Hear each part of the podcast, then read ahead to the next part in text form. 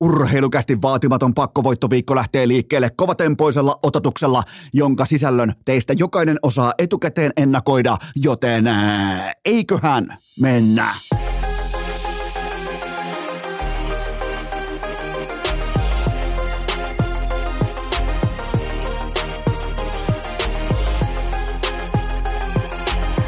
Urheilukäästin kevätkausi. Salvoksen pihastudiossa Esko, tuottaja Kope ja Pikku Taavetti. Tervetuloa te kaikki, mitä rakkahimmat kummikuuntelee tää jälleen kerran urheilukästin mukaan on maanantai 22. päivä toukokuuta ja se on kuulkaa ihan ok olla liike-elämässä ohuesti ylimielinen, mikäli sä olet samaan aikaan myös absoluuttisesti paras. Ja muistakaa, se ei toimi sillä tavalla. Tämä lauseke on välittömästi epävalidi, mikäli tämä ei tapahdu simultaanisti samassa aikaikkunassa. Sä et voi olla nyt arrogantti ja sun näytöt tulee vaikka kolmen vuoden kuluttua, varsinkaan tässä maassa. Mä voin ihan pommin varmasti ilmoittaa tässä kohdin, että hopea tulee kaula. Ja yksi parhaista esimerkkeistä, sanotaanko tähän sosiaalisen median aikakauteen, on meille ehdottomasti, ja jälleen kerran, voit olla artistista ihan mitä mieltä sä lystäät, mutta se paras esimerkki on ehdottomasti Cheekki. Ja kysymys kuuluu näin, että oisko Jare Tiihosen erittäin brändätty, erittäin hallittu arroganssi, oisko se toiminut enää siinä kohdin, kun vaikka jäähallikeikat vaihtuu klubikeikoiksi? Olisiko se toiminut vaikka siinä vaiheessa, kun se tulee ohi Antti Tuiskua, Kääriä, Halo Helsinkiä, JVGtä, niin olisiko se hallittu erittäin tahdikkaasti läpiviety arroganssi? Olisiko se ollut tehokeino vai olisiko se ollut ikään kuin sellainen tilanne, missä fanit, media, vihaajat, kaikki alkaa vähän tuolta pikkutakin alta ottaa jo puukkua esiin, että hei, koht muuten mennään, koht muuten julkiteurastetaan toi tähti, joka kuvittelee edelleen itsestään liikoja. Ja tismalleen tässä tilanteessa, onneksi olkoon jumalauta, Jääkiekkoliitto, te olette tismalleen tässä tilanteessa, jonka Tsiikki vältti omalta uraltaan, koska tässä maassa kateus ohjaa toimintaa. Tässä maassa tietty sellainen niin kuin puukon piilottaminen, ny, käsinyrkissä herääminen, se kuulkaa, se nostaa tässä kohdin päätää, koska Jääkiekkoliitto, mä en voi mitenkään alleviivata tai mä en voi mitenkään ylikorostaa liikaa sitä, että miten merkittävä viikko heille alkaa tästä maanantaista eteenpäin äh, lukien tonne äh, totta kai torstain kautta kohti lauantaita ja sen jälkeen potentiaalisesti kohti M-finaalia, koska miettikää mihin positioon äärimmäisen arrogantti, äärimmäisen ylhäältä alaspäin katsova jääkiekkoliitto on itsensä positioinut, koska joku vaikka, sanotaan vaikka pelikanssi Junnu, ää, rasismitapaus, jääkiekkoliitto äärimmäisen ylimielinen, antaa itsestä oikein yleen katsovan semmoisen, että ei pyydetä anteeksi, ei makseta korvauksia, sitten tekee lakimiesten voimin jonkun hevonpaska tiedotteen siitä, missä on lakitekstiä, missä ei ainakaan astuta väärälle kaistille, ja eikä oikeastaan ihan suoraan ei pyydetä myöskään anteeksi. Siis miettikää, mä kertaan vielä, Junnuottelussa päävalmentaja Junnu ottelussa toteaa, että hänen pelaajistonsa kohdistuu rasismia. Hän, hän vetää joukkueensa koppiin, koska tuomarit eivät reagoi. Ja tälle päävalmentajalle, tälle, joka, joka ohjaa siis ei nuoria jääkiekkoilijoita, vaan nuoria ihmisiä kohti tätä yhteiskuntaa, niin hänelle lyödään sakot, hänelle lyödään pelikieltoa, toimitsijakieltoa. Ja nyt vielä kaiken tämän jälkeenkin, kun tulee ehdotuksia pitkin kautta rantain, ennen kuin mennään sitten käräjille, tulee ehdotuksia, että hei jääkiekkoliitto, että olisiko, olisiko, olisiko korvauksien paikka, olisiko anteeksi pyynnön paikka. Jääkiekkoliitto, ihan saatanan arrogantti, yhtiö, oikein niin kuin kunnon puulaakin, ilmoittaa, että yhdistys suorastaan ilmoittaa, että me ei pyytä anteeksi, pitäkää tunkkinne, tässä on meidän lakiteksti. Ja sen on laatinut joku helvetin kallis juristi, joka pyörittelee lakitekstiä just niin tismalleen kohdalleen, että se pitää veden jääkiekkoliiton kannalta. Miettikää vielä missä asiassa. Missä rasismi, junnulätkä, koutsi puuttuu siihen, rankaistaan koutsia. Joten mennään tähän hetkeen, tähän maanantaihin. No nyt on pakko voittaa. Nyt on ihan pakko voittaa. Nyt on, nyt on puukot esillä. Nyt herätään tähän viikkoon fanien keskuudessa. Miettikää, miten faneja on poljettu, siis niitä oikeita lätkäfaneja. Ei tonne ole varaa mennä kellään. Ei, tuolla on onnisen dystopia katsomot ja tuolla on jumalauta kumppani iltamat meneillään ja maksaa kahdeksan huntia per tiketti. Niin ei siinä ole kellään varaa. Älkää tulko jauhamaan mitään paskaa mistään perhepeleistä. Siellä on vain ja ainoastaan elitismi paikalla. Siellä on siis jumalauta, mikä flexaus tällä hetkellä on se, että pystyy Suomessa viemään leijonien jääkiekkootteluun koko perheen. Sanotaan vaikka, että on ydinperhe, kaksi vanhempaa ja kaksi lasta. Niin se on heti sellainen kahdeksan huntia, seitsemän huntia levällään pitkin lattia jo ennen kuin sä poistut edes himasta. Sen jälkeen parkit, ruuat, safkat, kaikki tää, ehkä jotain fanikamaa se, se on tonni 500 reissu katsomaan jääkiekkoa tässä maassa. Joten muistakaa se, että vaikka kaikki näyttää nyt pinnan päältä hyvältä ja on dystopia katsomot siellä ja Suomen lippu heiluu tuolla ja ai että kun on ihanaa ja aurinko paistaa, mutta mä lupaan teille, että kansan syvät rivit tällä hetkellä pitää kättä nyrkissä – Samoin toimii media. Mä pystyn, mä pystyn näkemään, lukemaan, aistimaan sen kilometrin päähän, että media odottaa sitä, että ne pääsee laittamaan johonkin kolumnin sivulauseeseen, että, että onko tämä nykypäivän leijonien arvojen mukaista, että päävalmentaja poistuu pelipäivänä hakemaan kunniatohtorin Miekan talteen Jyväskylästä helikopterilla. Että milloin ennen, lähtisikö vaikka lähettäisikö vaikka jalkapallon MM-kisoissa ennen MM-finaalia, lähettäisikö tuolla tai täällä. Mä oon siihen valmis. Sun kannattaa kans olla siihen valmis, koska tämä on se jättiviikko. Tämä on se jääkiekkoliitto. Nyt on jääkiekkoliitto, miettikää missä asemassa. Niiden on pakko voittaa. Niiden on pakko voittaa. Sen jälkeen mikään selitys ei mene läpi. Ja mä, mä haluan vielä alleviivata sitä tai niinku ikään kuin tulla puolitiehen siinä mielessä vastaan, että Jääkiekkoliitolla on ollut varaa ylimielisyyteen, mutta tämä on nyt se hetki, kun on pakko kuitata kaikki tämä paska voittamalla. Ennen kaikkea torstaina, lauantaina ja sunnuntaina, nimittäin muussa tapauksessa jumalauta mikä sirkus alkaa. Ja täällä on mitta täynnä, pinnan alla on jo mitta täynnä tonne hallille, ei ole köyhillä mitään asiaa, ei siis edes kilometrin päähän hallista – sitten tämä pelikanssin rasismitapaus, jossa rankaistaan sitä aikuista, joka puuttuu rasismiin. Sitten tämä kaikki ylimielisyys, kaikki ylhäältä alaspäin katsominen. Ai jumalauta, mä nautin. Tämä on se hetki, koska nyt Jääkiekkoliitto on omalla asenteellaan, omalla arroganssillaan, omalla toiminnallaan alleviivannut ja kertonut meille, että mitä ne on. Me ollaan helvetin ahneita, puvut päällä koketeeraavia miehiä. Me ollaan äijä, meillä on äijäkerho täällä. Sitähän te olette ja teidän on pakko voittaa. Teidän on pakko voittaa torstaina. Miettikää torstaina häviäminen. Se ei ole katastrofi Mikko Rantaselle. Se ei ole fiasko Jukka Jaloselle. Se ei ole, se ei ole takaisku Merelälle tai Anttilalle, mutta Jääkiekkoliitolle. Ai saatana. Nyt on kuulkaa eka kertaa pitkästä pitkästä aikaa. Nyt on oikeasti panoksia pöydässä. Nyt on pakko voittaa. Nyt on, nyt on ihan kaikki pelissä, koska se voittamisen euforia, se tori, se kaikki, se juhla ja sinne tulee mm, JVGtä ja kääriä, okei kääriä ei tule, mutta ää, se kuittaa kuitenkin. Se hurmo, se, se into, siellä tulee joku kulttipelaaja taas kerran sisään ja tulee uusia biisejä, lauluja, kaikki lähtee champonilla torille, joten se kuittaa kaiken. Mutta kuinka kauan, kuinka kauan arroganssi tässä kantaa? Tsiikki ties, milloin kannattaa lähteä, milloin on se huippu saavutettu, milloin pitää ainakin vaihtaa tyyliä, milloin pitää vaihtaa pelikirjaa. Liitto painaa helvetin kallis puku päällä kättelemään dystopia katsomot ja kaikki, että te siellä kahdeksan huntia per tiketti, te olette meidän ydinasiakaskunta, kiitos ja nuolee Jumalalta oikein imemällä imee aitio vieraita ja VIP-vieraita. Oikeat lätkäfanit hylättiin jo 12, 11, 12 vuotta sitten tässä maassa.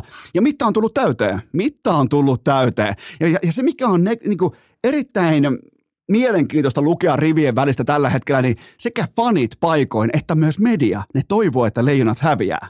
Ja se on uutta. Se on todella uutta, koska nuo pelaajat ei ansaitse sitä. Nuo pelaajat on vilpittömästi talkoissa, tuolla ne ei saa tuosta penniikään rahaa, ja ne on ihan vain ja ainoastaan talkoissa viihdyttämässä mua ja sua. Ja kansa, se syvä kansa, se fanikunta, myöntäkää, myöntäkää, kun siellä on vastassa satanan Itä-Timori tai Unkari tai jonkinnäköinen äh, Länsi-Ruanda, niin myöntäkää ihan avoimesti. Teillä käy välillä, teillä ei välttämättä aikaisemmin ole käynyt, mutta teillä käy välillä se pikantti ajatus mielessä, että häviäspä leijonat. Te haluatte nähdä, kun se korttitalo palaa. Te haluatte nähdä, kun maailma syttyy tulee. Myöntäkää. Se tekee teistä ihmisiä. Se tekee teistä suomalaisia. Se tekee teistä suomalaisia urheiluihmisiä ennen kaikkea, koska teille, teille on merkitystä sillä, että kuinka tämä ylimielinen puulaakin nimeltä Jääkiekkoliitto, kuinka se pitää meitä kaikkia aivan saatana pikkupenikoina. Ei, ei täällä, tässä ole minkäännäköistä asemaa enää urheilulla tai kisatunnelmalla tai MM-hurmoksella. Tämä on yksi suuri äh, kumppanitapaaminen, missä Jääkiekkoliitto yrittää tehdä maksimaalisen määrän rahaa omaan taseeseensa. Siitä on kyse.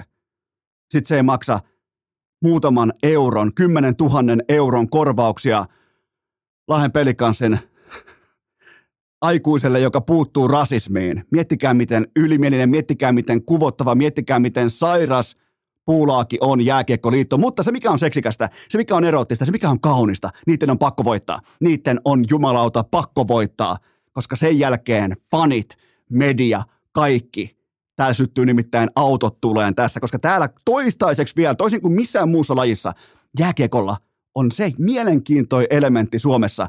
Sillä on aidosti merkitystä – olkaa valmiita, koska jos tulee torstaina lettiin, jumalauta kun lähtee, ai saatana kun lähtee protestiaalto liikkeelle, se lähtee faneilta, sitä, sitä lähtee pyörittää media. Kattokaa median tyyliä, kattokaa median valmiutta. Mä, mä luen mediaa nimenomaan siltä kantilta aina, että mitä se oikeasti sanoo. Mitä, mitä kolumneissa ihan oikeasti tuodaan ilmi siellä ollaan valmiita. Siellä on pikkutakin alla puukot piilossa jo. Mä oon valmis, sä oot valmis, koska Jääkiekkoliiton, mä vielä kerran toistan itseäni, sen on jumalauta tällä viikolla pakko voittaa MM-kultaa. Urheilukääst!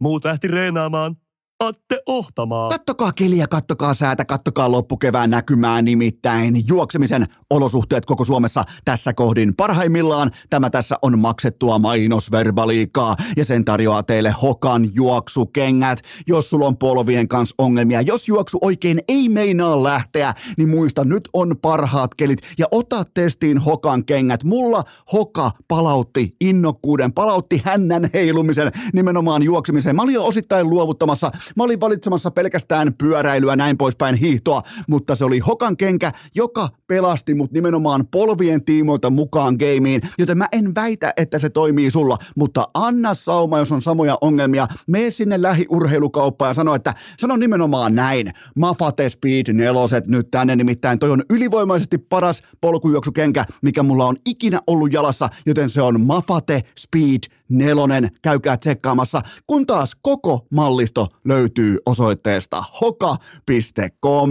Tähän kylkee myös toinen huippunopea kaupallinen tiedote, ja sen tarjoaa Oshin tölkit, jumalten nektaria nyt kaikki Suomen kaupat täynnä, ja eikä muuten sitten maksa 15 euroa per tölkki, kerrataan vielä maut, orange, multifruit, Zero sopii erittäin laadukkaasti ihan mihin tahansa kesäprojektiin, kesätarpeeseen, olkalaukkuvaellukseen. Ihan kaikkea löytyy. Se on Kaiken lähtökohta on se tänä kesänä, että sulla on messissä totta kai tämän kesän MVP-tuotetta, eli Oshin tölkkiä. Ja muista, eikä varmasti maksa 15 euroa per tölkki, joten menkää tsekkaamaan oshi.fi ja kattokaa lähikaupasta, että teillä on mukana sitä ainoata oikeeta kesän MVPtä, eli Oshin tölkkiä. Urheilukää!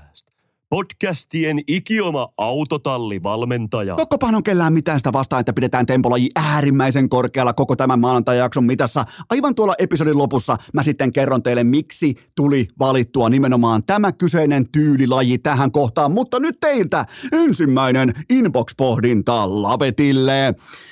Pitääkö urbaani legenda paikkansa, että Mikko Rantanen istuu pukukopissa Jori Lehterän paikalla? Äh, ihan kaikki äh, statistinen peruste tähän on välittömästi jo olemassa, eikä anneta senkään häiritä, että mikä ei tuolla nyt kökötellään Ilveksen pukuhuoneessa, niin olkoon sekin nyt sitten kuitenkin hallitsevan mestarin pukuhuone tässä kohdin, koska se sopii erittäin hyvin narratiivin, että Mikko Rantanen istuu siinä, missä normaalisti istuu Jori Lehterä, ja se on vaan päättänyt kylmästi toisin kuin Lehterä kevätkaudella, että hän ei tee enää ikinä yhtään maalia jää jääkiekko kaukalossa. Siis se on kadonnut, se on, se on hylätty muotitrendi, että Mikko Rantanen osuu tolppien väliin. Totta kai ää, NHL-kaudella 55 kihausta, playereissa vielä seitsemän, ja nyt ei sitten yhtään mistään sisään. Melkein kannattaisi jopa lopettaa tai ehkä jopa luovuttaa maalin teko, koska ollaan tultu tää kuitenkin tämä kuusi matsia näinkin upealla tavalla tähän pisteeseen saakka, niin eikö nyt kannattaisi periaatteessa jopa yrittää niin päin operoida, että ei tee maalia, koska miettikää mikä abs absoluuttinen legenda sonni siitä tulee, jos se tuo Suomeen MM-kultaa,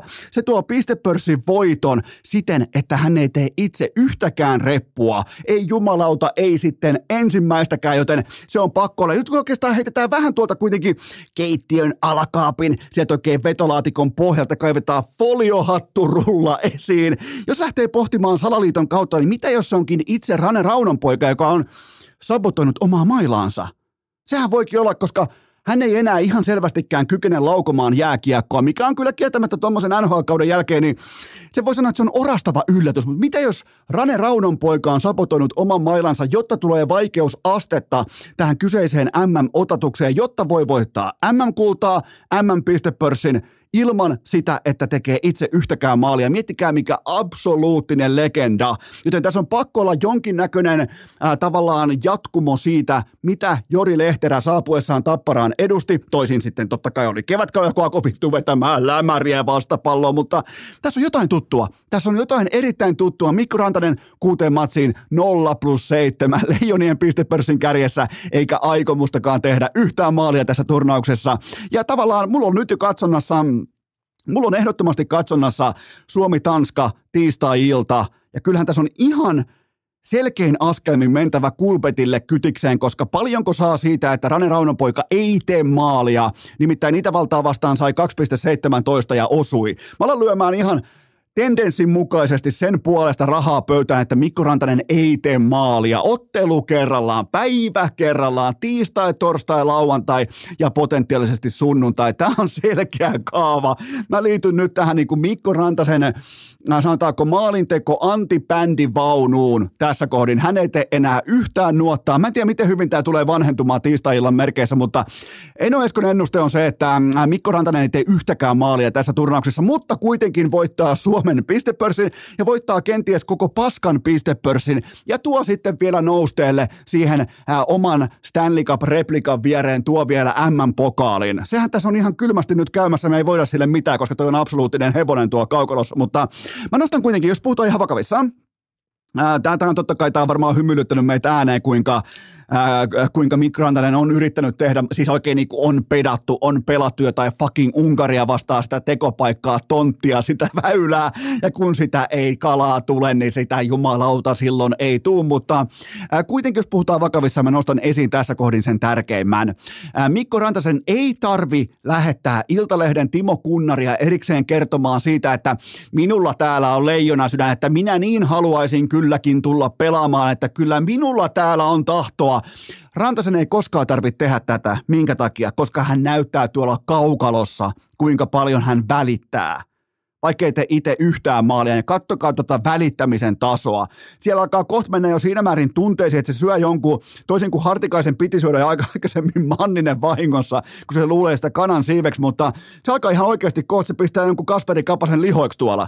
Siis Mikko Rantasen menee tunteisiin tuo vaihtopenkillä, kentällä, kaukalassa. Se on pelkästään hyvä merkki. Muistakaa, suututettu Rane pelaa aina ripauksen verran paremmin, joten tämä on mysteeri, tämä on erikoista, tämä on tervetullutta, tämä on viihdettä. Tämä tässä on viihdettä. Toi aikoo oikeasti voittaa pistepörssin tekemättä maaliakaan, joten, mutta se mikä on tärkeintä on nimenomaan se, että hänen ei tarvi enää koskaan niin kuin hän ei koskaan myöskään tehnyt sitä, että soittaa erikseen kunnarille, että hei, voit laittaa lehteen semmoisen jutun, että mulla on leijona sydän toisin kuin ehkä er, er, eräät muut, lähinnä raitin puolesta pelaajat Suomessa tekee, niin, niin tota, Rantas ei tarvitse koskaan tehdä. Silloin leijona sydän ja se, se näyttää sen tuolla kaukalossa. Vaikeiten maaleja, niin hän on silti kyllä, täytyy, täytyy sanoa, okei, mittarit on mitä on.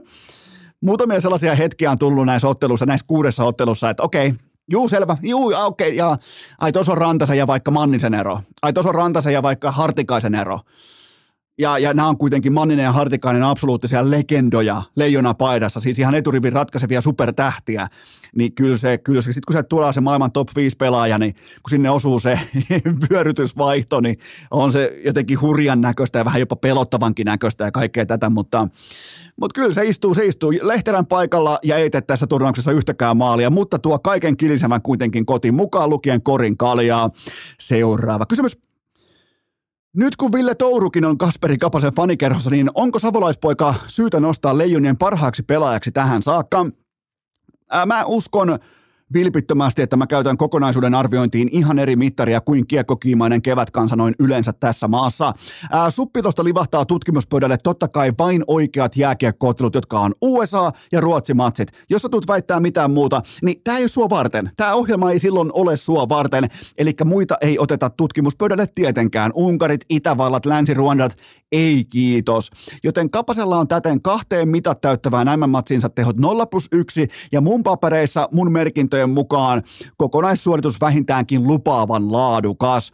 Joten Kapanen, mitä se pystyy tekemään nyt isossa kaukalossa, se ennen kaikkea kykenee käyttämään kaukalon leveysetua nopeutensa tavallaan voimavarana, eli revi kaukaloa pituussuunnassa, revi sitä vastustajan viisikkoa äh, pituussuunnassa, sen jälkeen pysäytä peli kolikon päälle äärimmäisen nopeasti. Se ei toimi nhl mutta se toimii nimenomaan MM-jääkiekossa tässä isossa kaukalossa erittäin mallikkaasti, joten kyllä mä annan kuitenkin näistä kahdesta oikeasta jääkiekkoottelusta, missä on kuitenkin vastassa sellaisia jääkiekkoilijoita, joiden ykkösammatti on olla jääkiekkoilija, e, eli siis USA ja Ruotsi, niin mä annan kuitenkin näistä ottelusta Kapaselle lupaavan laadukas, ehdottomasti ennemmin hyvä kuin välttävä, ja se on mun mielestä ihan ok-taso, alkusarja, pitkä huili välissä, piti käydä heittää kamatkin armeijaa, sen jälkeen jutella Seiskalle joka saatanan matsin jälkeen ja ennen. Ja se on muuten mulle mysteeri, että mä en, mä niin tiedä, mulla on aina joskus epäselvää se, että mitä, mitä huippurheilijat haluaa olla, mutta mä en välttämättä lähtisi setvimään mun siviilikuvioita kesken MM-turnauksen Seiskan kanssa, jotain tyttöystäväkuvioita tai jotain, ihan kuin Kapanen olisi jopa vähän niin kuin repostellut sillä, että hän on ansainnut niin kuin naisten silmissä jonkinnäköisen aseman. Mitä täällä tapahtuu? Mutta pysytään kaukalossa. Kapasella on ollut lupaava laadukas turnaus nimenomaan oikeita maita vastaan. Ja oikeastaan voidaan heittää tähän kohtaan Leijonen top 5 pelaajisto urheilukästin muistiinpanojen pohjalta. Rantanen, Lehtonen, Määttä, Manninen, Kapanen. Kelpaako? Siinä on top 5, tuossa järjestyksessä. Siinähän se on. Rantanen, Lehtonen, Määttä, Manninen, Kapanen. Mun mielestä aika vedenpitävä. Voidaan debatoida Kapanen Hartikainen, voidaan, tuossa varmaan saada jonkinnäköinen debatti aikaa, mutta ja Kaapo Kakko tekisi mieli nostaa mukaan tähän, mutta tuolla teho, tehottomuudella mä en nosta yhtään mihinkään. Oli muuten Kapaselle aivan fantastinen syöttö tuossa. Ketäs vastaan niillä oli peli? Jotain siis mandariini Kiinaa tai jotain, mutta loistava keskialueen puhkova syöttö. Ja Kapanen, Kapanen muuten, toi on se leipä, mä en tiedä kuinka paljon te seuraatte NHL tai no ylimalkaa vaikka seuraasittekin, niin se ihan joka päivä ei tarvitse katsoa Kapasen maalintekoa, niin toisen äh, kämmen rysty kämmen tollai etupellosta vedettynä, vedettynä tavallaan kerran vippauksen. Se on hyvin, hyvin harvinainen harhautus ja toimii toimii erittäin hyvin. Toi ei ole helppo. Se näyttää sun silmää varmaan helpolta. Että okei, tuosta raitin pelaajana kämmen, rysty kämmen ja nosto siihen etu yläseen, mutta se pitää, se on äärimmäisen vaikea suoritus. Ja se tekee sen todella taitavasti ja nimenomaan siinä on tärkeintä se, että sä pystyt vähän niin kuin malttamaan, että sä uskallat antaa sen, se ei ole, niin, se ei ole niinkään laukaus, vaan se on vippi ihan ylös. Kiekossa ei ole ihan järkyttävää nopeutta, mutta se lähtee jyrkässä kulmassa ylöspäin ja se on vaativa suoritus, se on oikeasti vaativa suoritus, ja, ja tota, mutta Kasperi Kapanen kuitenkin, mä en vielä osta Ville Tourun fanikerho-osaketta tässä kohdin, mutta mä myönnän kuitenkin, että Kapanen on ollut mun ensiarvion mukaisen laadukas. Mä kerkesin välissä jo dumppaamaan kaikki Kapasen osakkeet jonnekin takkaa nuotioon, mutta on ollut näissä oikeissa jääkiekotteluissa ihan mies paikallaan. Seuraava kysymys. Hävittäjä lentää taivaalla mihin jalosta nyt viedään, onko he jonkinnäköisiä muita miekkoja tai kilpiä haettavissa. Hävittäjä meni ohi. Seuraava kysymys. Mihin muotoon lukitset Leijonien tulosyksikön tosipelien turnausviikolle? Tämä on tärkeä kysymys. Mun mielestä tämä on sellainen kysymys, mitä vieläkin Leijonien valmennuksen pitää pohtia, koska mä en ole nähnyt potentiaalin yläkäyrää missään vaiheessa tässä turnauksessa. Mä oon nähnyt kaikissa kultamitalin jahdeissa. Mä oon nähnyt sen matsin, missä mä oon voinut sanoa, että okei, Tossa meillä on formaatti, tässä meillä on potentiaalisesti maailmanmestari. Mä en voinut yhdestäkään matsista, totta kai vasta kuusi matsia pelattu, joista kaksi oikeita jääkiekkootteluita, mutta mä en ole pystynyt sanomaan näistä kuudesta ottelusta, että hei, tossa meillä on muuten maailmanmestari askissa, joten tämän asian tiimoilta eittämättä on vielä sorvaamista, mutta ja muutenkin tämä ketjuruletti, tämä on paljon mielenkiintoisempi tosielämän pöytäpeli kuin normaali ruletti. Tämä on jopa vähän addiktoiva. Mun on pakko myöntää, että tämä on ohuesti jopa, muistakaa, jos pelaatte ketjurulettia, pelatkaa vastuullisesti, koska tämä on ohuesti addiktoiva Epic toivaa, mutta mä pysyn mun hevosen suitsissa kiinni. Kakko Rantanen Merellä ja Hartikainen Manninen Kapanen. Eli mulla Rantanen edelleen on keskushyökkää tässä joukkueessa, jossa me ei dominoida keskikaistaa. Me, me, me ei dominoida keskikaistaa paikoin edes Itävaltaa vastaan. Siis sille, että se on ihan suoraa vyörytys ylimarssia se keskikaista. Joten mä teen Mikko Rantasesta edelleen keskushyökkäjän. Ja tossa se on. Mä nostan nimenomaan Valtteri Merellä, mä nostan tuonne tulosyksikköön. Näittekö muuten, miten Merellä blokkas Freemanin laukauksen Unkaria vastaan, että saa tehdä debyytissään maalin? Ja välittömästi totta kai takaisin katsomaan, koska oli tuhman pojan käytöstä, mutta tämä ei muuten varmaan mene tuuli. Kokeillaan. Tämä ei, todennäköisesti tämä ei mene tuulipuku kansalle läpi, mutta sekä Merellä että Oksanen ansaitsee mun papereissa tonttinsa nelosessa tällä hetkellä ennen Marko Anttilaa, kun ottaa kaikki pelaamisen aspektit mukaan. Ihan jokaisen osa-alueen nappaa mukaan. Hyvin tasainen kolmikko laita hyökkääjiä, mutta mun ranking menee tällä hetkellä Merellä, Oksanen, Anttila. Sulla varmasti se menee Antti Merke. Sitten sen jälkeen sulla tulee ehkä koko joukkueessa Mikko Rantanen ja bla bla bla, mutta silleen se pitääkin mennä. Mä, mä ymmärrän faneja. Pelkästään jo termi fani kertoo siitä, että sille ei ole ihan kaikki kotona, koska se on fanaattinen jonkin asian puolesta. Niin tota, näinhän se menee. Ja Mä nostaisin Merelän tulosyksikköä, tuossa se on. Eli ykkösketju, kakko, Rantanen, Merelä, kakkosketju, Hartikainen, Manninen, Kapanen. Seuraava kysymys. Mihän muuten hävittäjä meni? Tässä on, aika monesti on mennyt tässä kaiken maailman helikopteria ja hävittäjää ja aina saavulle, Herra Jumala kääriä, Jumala. Se, seuraava kysymys. Mikä on veskareiden lopullinen luottoluokitus ja kenellä ajetaan torstaina?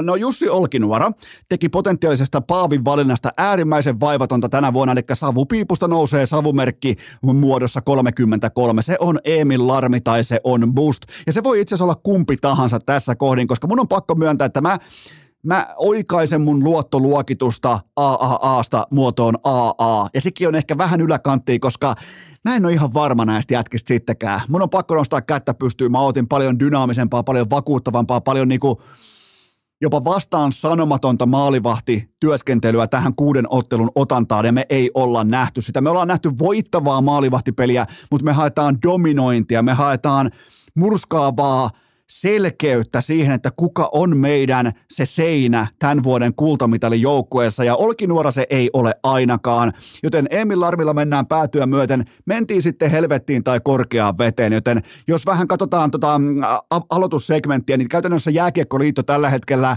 on sen varassa, että Emil Larmi torstaina ja lauantaina on se him. Sen pitää olla him, koska tämä viisikkopelaaminen ei vie tätä joukkuetta yksin luvattuun maahan se on ihan pommin varma juttu, että Larmin pitää olla him. Jääkiekkoliitto on aivan ympäri kusessa. Koko, brand, koko niinku, ai että se korttitalo. Jumalauta, siellä on sytkärit jo esillä ja siellä on ri, li, lirausbensaa ja ai saatana, kun fani, fanit ja media on valmis siihen, että tämä tulee tonttiin tämä ilmalaiva. Mutta siis Emil Larmi se on ja, ja tota, mutta mut sekin on selvää, että minkä takia kiekko kansalle tässä maassa, minkä takia Larmi herättää kysymyksiä hänellä on erittäin aktiivinen torjuntatyyli. Ja se tulee varmaan jollekin niin kuin onniskansalle, se tulee yllätyksenä, että okei, okay, joku torjuu noinkin, joku hakee kiekkoja noinkin aktiivisesti. Ja se näyttää joskus hapuilulta, se näyttää erittäin huonolta silloin, kun ei kulje. Ja muutama helppo sinne totta kai mennytkin tässä kohdin. Ja mä ymmärrän debatin tästä, mutta ei meillä ole toista veskaria, ei meillä ole toista veskaria heittää tässä kohdin askiin, kun meillä ei ole olkinuoraa, meillä ei ole A-luokan äh, olkinuoraa, meillä saattaisi olla heljanko ja sitä korttia näköjään ei katsota ollenkaan, joten mä siirrän mun luottoluokitusta AAAsta muotoon AA. Pakko sanottaa askeleen verran taaksepäin, mutta Emil Larmilla kuitenkin mennään joko helvettiin tai korkeaan veteen. Seuraava kysymys. Määrittääkö Härski Hartikaisen vapaapäivän kalasaalis jälleen kirkkaimman pokaalin kohtalon? Täsmällinen, analyyttinen ja täysin perusteltu kysymys, koska tämä on siis ihan selkeästi, tässä alkaa olla siinä määrin jo otantaa, mä kerron teille. Tämä ei ole mikään hatusta vedetty kysymys, koska ää, data ja otanta ja historia puhuu puolestaan tässä kohdin. Ennen olympialaisia härski pilkille kultaa. Kesken 2022 MM-kotikisojen haukiperhoon kultaa. Nyt Genevessä ennen finaalien seiskamatsia äh, purotammukka perhoon kultaa. Joten mikäli mä olisin jääkiekkoliiton kalastusvälinen vastaava, niin mä pitäisin huolen siitä, että tämä jatkumo ei ainakaan kuole siihen, etteikö härski pääsisi kalaan kesken MM-turnauksia. Joten tässä se kultasauma nyt on. Ja, ja, ja on muuten Hartikaisella huvittavaa swingiä MM-turnausten välillä, koska vuosi sitten, mä, jos mä kysyn nopeasti, että mitä Härski sai aikaa vuosi sitten, niin sä varmaan heität, että no kyllä se varmaan pari tärkeät maalintekijät, kuitenkin maalintekijä koko ajan operoi siinä ykkösalueella, niin ei. Kymmenen matsiin 0 plus 6 tuntuu, että mistään ei putoa. Ja nyt jo tavallaan kuitenkin 3 plus 1. Se mikä on mielenkiintoista, niin vaikuttaa, että Härski ei halua tehdä maaleja kuin Mannisen syötöstä. Onko, onko Mikko Rantanen, onko, jos mietitään, että Manninen on, koska se on haukiputtaalta, se on kalamies – ihan pommin varmasti, siellä kaikki kalastaa tai ostaa käteisellä Kia henkilöautoja, joten ne on haukiputtalta. Ja se on välittömästi Hartikaisen kanssa, se on niin kuin sielun veli, joten onko Rane koskaan käynyt kalassa? Onko, Rane, onko nousteella järveä? Onko käynyt Turun saaristossa vaikka heittämässä haukea, uistelemassa lohta? Tämä on muuten pakko selvittää, koska tuntuu, että Hartikainen ei lauo tosissaan kiekkoihin, jotka syöttää Mikko Rantanen. Tämä on pakko selvittää, mutta ää, jos, jos vakavissaan puhutaan, niin tämä kalastuskysymys on ihan relevantti, koska meillä on siitä jo kolme kultaa kaapissa esimerkkinä siitä. Jumalauta, olympialaiset, MM-kisat ja Geneven mestaruus. Kaikkia ennen härski kävi kalassa ja aina tuli kultaa, joten ei, ei, ei tämä matematiikka nyt näin hankalaa ole. Urheilukää! Saattakaapa kalenterista, minkä koko urheiluviikko tähän on kehkeytymässä, nimittäin tämä tässä on maksettua äänimainonta ja sen tarjoaa teille Linkosua. Kisakatsomoiden tuplakuningas nyt kaupoissa Linkosuon ja Poppamiehen tuoteperheen uutukaiset, sipotle, valkosipuli ja chilijuusto. Käykää tsekkaamassa, älkää tehkö virheitä, jättimatsit edessä, eväät sen mukaan. Mun ranking ykkösenä chilijuusto ja muistakaa dippi, tämä tuote on äärimmäisen dipattava, joten ottakaa dippi messiin, sipotle valkosipuli ja chilijuusto, tämä on nimenomaan Linkosuon ja Poppamiehen yhteistuote ja muistakaa tämä snäkki, se saattaa puraista ohuesti takaisin. Käykää tsekkaamassa myös hän nettisivut linkosua.fi. Siellä on nimittäin Weberin grillipalkintona. Menkää osoitteeseen linkosua.fi.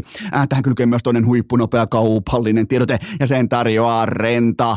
Älä lähde ostelemaan päämärkänä kaikkea turhaa sinne sun varastoon, vaikka olisi minkä näköinen äh, vaikka pihaprojekti tai rakennusprojekti edessä. Älä osta neljättä jiirisahaa, vaan vuokraa se osoitteesta renta.fi tai lataa älypuhelimeen Renta Easy-sovellus. Ja Renta, mitkä on vahvuudet? Suomen selkein ja täsmällisin vuokraprosessi ihan ympäri Suomen. Eli mihin tahansa rakentamiseen, on sulla mikä tahansa, vaikka pihastudio tai sulla voi olla vaikkapa jonkinnäköinen pihahomma tai pihasauna tai ihan mitä tahansa, niin menkää osoitteeseen renta.fi. Urheilukääst! Yhtä sekaisin kuin selänteen sähkölasku. Suoraan seuraavaan kysymykseen. Pitäisikö Nokia-areenan jäähän piirtää erikseen Ahti Oksasen toimisto? Ehdottomasti ja vielä pika pika pika aikataululla ennen tiistai-illan matsia Tanskaa vastaan vasemman laidan tuntuma likimain nollakulma, joka ikinen kerta kolisee. Ahti Oksanen Ahti viikoilla on ampunut siitä kahdesti ja osumaprosentti on tismalleen 100. Se on muuten mielenkiintoista, lähteekö nyt myös Oksanen tämän jälkeen, kun erehty tekemään maalin, lähteekö myös Vilttiin tai siis Popparelle tai siis Liiton aitioon ää, nyt sitten tiistai-illan matsiin, mutta Ahti on pelannut ihan laadukkaasti. Mun mielestä Ahti on luotettava kokonaisvaltainen pelaaja. Mun mielestä Ahti on sellainen, ylipäätään jos sun nimi, niin kuin mä totesin jo, jos sun nimi on Ahti, niin nimenomaan toi on se suoritustaso, että se ei kuitenkaan sisällytä ihan hirveästi mitään ihmeitä, mutta kertaakaan ei ole Leijonien peli vuotanut siitä, että siellä on Oksanen kentällä, joten mun mielestä aika laadukas turnaus tähän saakka, nimenomaan nelosketjun roolissa, mutta se mikä on mielenkiintoista, niin miten tämä syömä hammas, koska jos katsoo 2019 kultaa, katsoo viime vuoden kultaa, niin nelosketjun rooli on ollut – vähintäänkin vitaali. Se on ollut siis todella merkittävä, joten miten tästä nostetaan vielä, varsinkin kun Hannes Björninen ei ole saanut enemmän tai vähemmän yhtään mitään tähän saakka toistaiseksi aikaan. Se tulee sieltä, mä uskon tuohon kaverin, tuohon äh, Viiksiniakkaan. On muuten nähty myös Vale Björninen tässä kohdin jo Tampereella, mutta se on mielenkiintoista, että miten tämä Vitja nostaa tasoaan siten, että Marko Anttilaa ei tarvi laittaa katsomaan, koska mulla se olisi totta kai, jos olisi pakko laittaa niin sanotusti parhaat pelaamaan, niin mulla se olisi Merelä, se olisi Björninen ja se olisi Oksanen, mutta se ei tule koskaan tapahtumaan, kaikki ymmärtää mistä, mistä syystä, mutta joka tapauksessa Ahti Oksanen alkaa olla sellainen, sellainen pelaaja, että häntä on vaikea vaikea ruuvata sivuun tuosta kokoonpanosta, mutta toi on nimenomaan toi vasemman laidan tuntuma, hyökkäysalue, likimain nollakulma, joka ikinen kerta kilahtaa. Se on kuin aikoinaan, jos ei olisi känselissä, sanoisin yhden raitin puolen laukojan nimen. En sano, koitan olla sanomatta hänen nimeään enää koskaan ikinä urheilukästin tulevassa historiassa. Huoma, huomatkaa, miten täydellinen termivalinta, tuleva historia. Joten tota, mutta joo, tehdään siihen se toimisto, koska se on siihen numero 29. Jengi saa kuvitella, että se on Patrick Laine. Ei, se on Ahti Oksanen. Seuraava kysymys. Otetaan muuten vielä, otetaan lyhyesti vielä Ahdista, koska torstain puolivälierä, miettikää, se tulee vastaan todennäköisesti ehkä Kanadaa tai Tsekkiä, niin on muuten mielenkiintoinen katsoa, että miten vaikka Kari Jalonen potentiaalisesti, miten se on skautannut Ahti Oksasen vasemman laidan karkkipaikan pois. Ai jumalauta, mikä matchappi. Ahdin karkkipaikka vastaa Kari Jalosen tiukkakatseinen skauttaaminen, joten on muuten skauttaaminen näissä kisoissa, niin täytyy sanoa näin ylimalkaan, että kuinka paljon jätetään vaikka härskille tiettyjä vahvuuksia, Manniselle tiettyjä keskialueen manovereita, mitä se suorittaa, niin skauttaakohan kukaan tuolla mitään? Onko Suomi ainoa, joka skauttaa ylimalkaan yhtään mitään tässä turnauksessa? Ylimalkaan malkaan tällä tasolla yhtään mitään. Onko kaikki muut heidissä? Siellä on muuten ollut hyvin porukkaa. Siellä on muun muassa oliko, kuka se oli just ollut dominoimassa Heidissä? Olisiko ollut Nikolai Ehlers tai joku muu vastaava, niin oli ollut ihan niin kuin jopa eturivin dominointia nähtävillä, mutta ilmeisesti kaikki skauttaaminen muilla mailla tapahtuu Heidissä, kun taas Suomella sitten videopalvereiden ja analyytikoiden voimin ihan valmennuksen kopilla, joten kai siitä jonkinnäköistä etua on otettavissa tässä kohdin talteen, mutta napataan nyt kuitenkin se seuraava kysymys. Uskotko, että Coach Jalosen mie- äh, miekkakeikkaa käytetään häntä vastaan, mikäli leijonat häviää torstaina tai lauantaina? Uskon ehdottomasti ja, ja nimenomaan jos puhutaan mediasta, niin voi jopa käydä niin päin, että ei välttämättä kuitenkaan ole munaa laittaa sitä otsikkoon, mutta mä oon ihan varma, että toimittaja tulee nostamaan sen esiin salakavalasti ää, puolikätketyssä sivulauseessa, että mitä tämä homma on, kun coachi lähtee pelipäivänä helikopterilla Jyväskylästä. On se titteli kuinka upea tahansa, on se on se sitten kuinka ainutlaatuinen tahansa, siis mä en voi mitenkään ylikorostaa sitä, että miten uskomattoman hieno saavutus tämä nimenomaan tämä kunniatohtorin titteli on suomalaisessa niin kuin akatemiassa, mutta se on pelipäivä. Se on pelipäivä ja jos ei siellä koko joukkuetta samassa helikopterissa, niin valitettavasti se on sitä vastaan, minkä puolesta Jukka Jalonen on aina luennoinut maajoukkueen päävalmentajana, minkä varaan on tehty kaikki maajoukkueen arvot. Joten se on, ihan oike- se on siinä kohdin ihan oikea asia. Mä, tuun, mä tiedän, että tässä mennään naivismin piiriin, jos Suomi häviää. Ja tämä tulee olemaan ihan oikea asia kolumneissa, faneilla, palstoilla, somessa. Että siitäkö lähti alamäki? Mikä oli Suomen, suotus, äh, mikä oli Suomen valmius vaikkapa Itävaltaa vastaan? No ei ollut kauhean kaksinen ei ollut mitenkään järkyttävää. Ja mä tiedän, että sillä ei ole mitään väliä, vaikka Jalonen lähtisi ennen joka matsia hakemaan minkä tahansa kunniakirjan talteen. Ei mitään väliä noiden jätkien suorittamiseen, mutta se narratiivi, se miltä se näyttää, niin siitä on kyse. Ja, ja se tulee vastaan. Mikä tulee lettiin torstaina tai lauantaina, niin mä lupaan, että se tulee vastaan. Mä en välttämättä väitä, että se on oikein, että se tulee vastaan, mutta se tulee sieltä vastaan. Ja kävi miten kävi, niin muistakaa se, että Coach Jalonen on kuitenkin, se on se valmentajien valmentaja tässä maassa. Mutta kuten huomaatte, retoriikka muutokset, narratiivin muutokset, niin Tämä on, on mielenkiintoista aikaa. Ja koko tämä jakso on pyhitetty silleen, että Jääkiekkoliiton on pakko voittaa torstaina. Jääkiekkoliiton on absoluuttisesti pakko voittaa ensin torstaina ja sen jälkeen lauantaina. Jumalauta, mikä sirkus alkaa, jos ei ne voita.